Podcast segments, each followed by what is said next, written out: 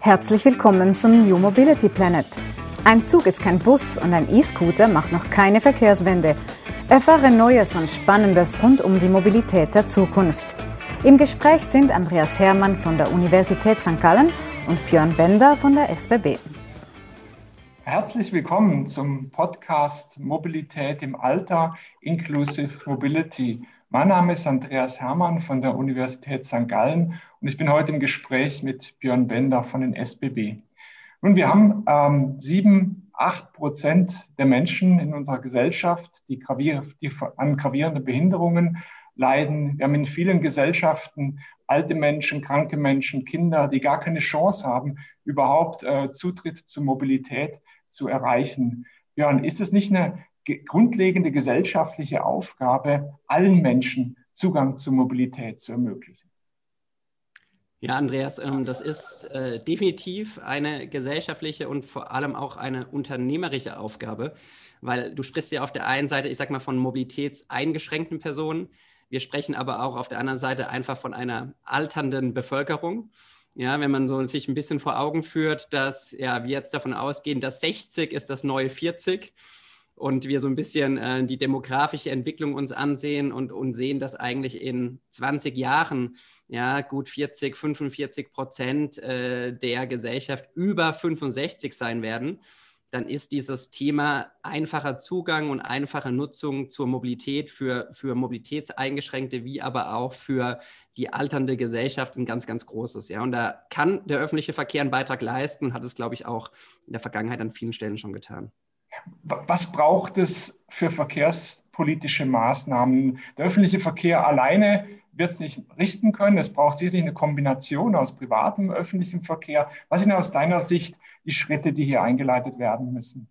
Ja, ich glaube, wir haben, wenn du so ein bisschen schaust, wie die Mobilitätsdiskussion gerade über diese Kundengruppe die letzten Jahre und Jahrzehnte geführt wurde, haben wir sehr, sehr viel über physische Barrieren gesprochen. Ja, wir haben extrem viel investiert. Ähm, wenn man sich mal die ganze Mobilitätsbranche ansieht in ja, wir schaffen Zugänge an Haltestellen, an Bahnhöfen, aber auch in ganz, ganz anderen Mobilitätsbereichen, die einfach einfach sind und, und keine Hürden, also keine physischen Hürden wirklich im Weg haben.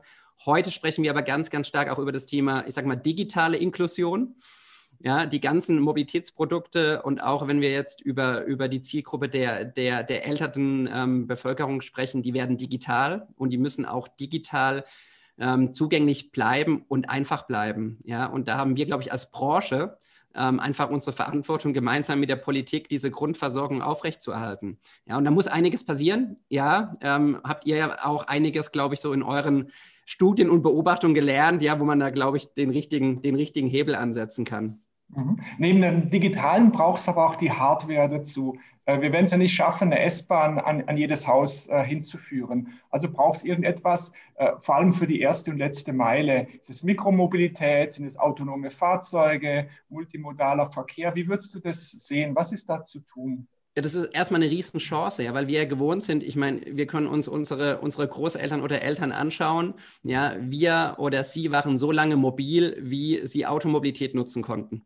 Ja, und mhm. irgendwann ist es nicht mehr möglich aufgrund von ganz, ganz unterschiedlichen Einflüssen. Und dann kommt man in so eine Immobilität, die äh, auch zu einer, zu einer gesellschaftlichen, so zu einer, ja, zu einer ähm, sozialpolitischen Ausgrenzung schon führen kann. Ja, und ich glaube, diese Angebote, die du ansprichst, jetzt ähm, gerade auch erste, letzte Meile, in Zukunft ähm, natürlich autonome Fahrzeuge, die auch diese, diese erste, letzte Meile gut bedienen können, die halten auch diese Personengruppen in der Gesellschaft, im Leben ja, wahrscheinlich auch im Wohlstand. Und das sind ganz, ganz große Chancen, glaube ich, die jetzt mit der Technik und mit der Digitalisierung einhergehen. Was macht ihr bei der SBB konkret? Ihr, wenn wir so diskutieren, dann darf man nicht mehr von Bahnhof zu Bahnhof denken, sondern muss im Prinzip von Wohnort zu Arbeitsplatz oder von Wohnort zu Wohnort äh, denken. Kannst du da schon einige Beispiele nennen, wie ihr eben über den Bahnhof hinaus in, in diese letzte und erste Meile hineindenkt?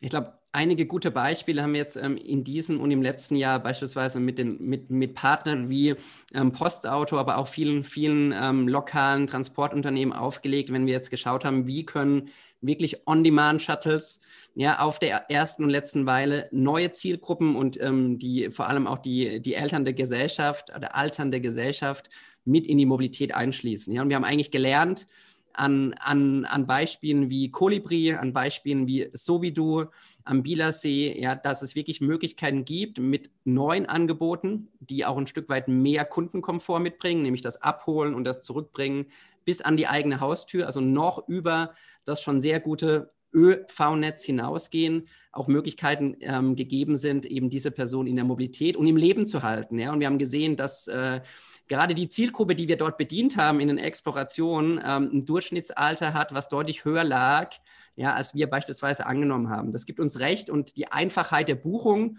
ist, glaube ich, dann ähm, äh, der nächste Schritt, der gegeben sein muss, weil wenn es zu kompliziert wird, dann ist eben die Sorge, ähm, es nicht mehr konsumieren oder bedienen zu können, sehr, sehr groß. Mhm.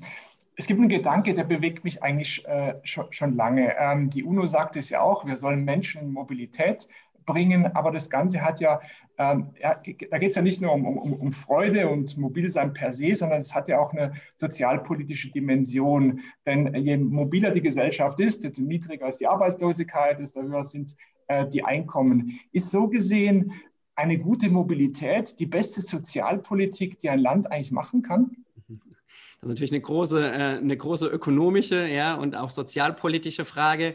Aber ich glaube, es ist alles gut, was ein Land äh, machen kann, um eine entsprechende Grundversorgung aufrechtzuerhalten und ähm, zu vermeiden, dass sich Kundengruppen, dass sich Ges Gesellschaftsgruppen entweder ausgegrenzt fühlen oder wirklich ausgegrenzt sind.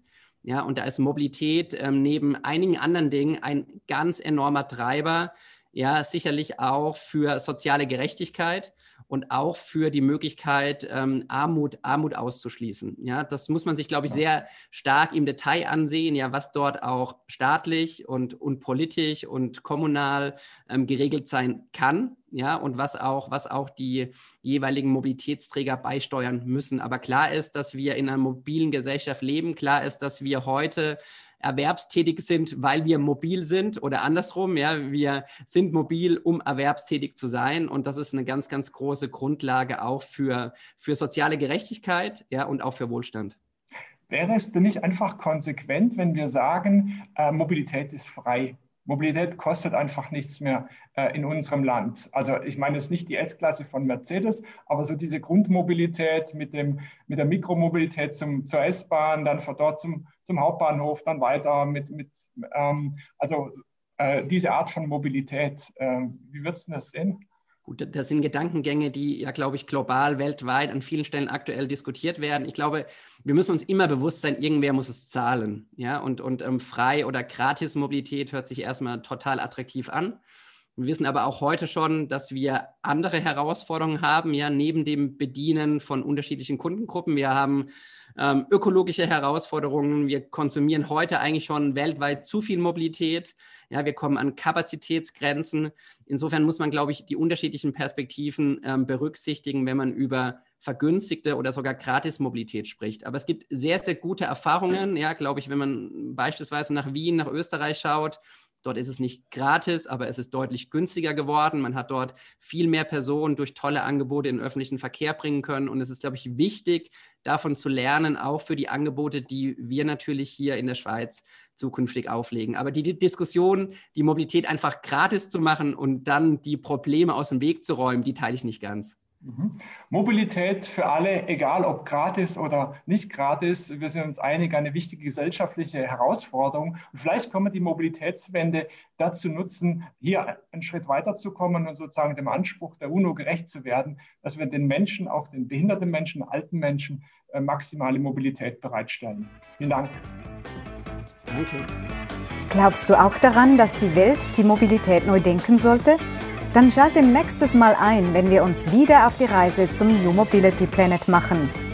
Dieser Podcast entstand in Zusammenarbeit zwischen der Universität St. Gallen und der SBB Geschäftseinheit Neue Mobilitätsdienstleistungen.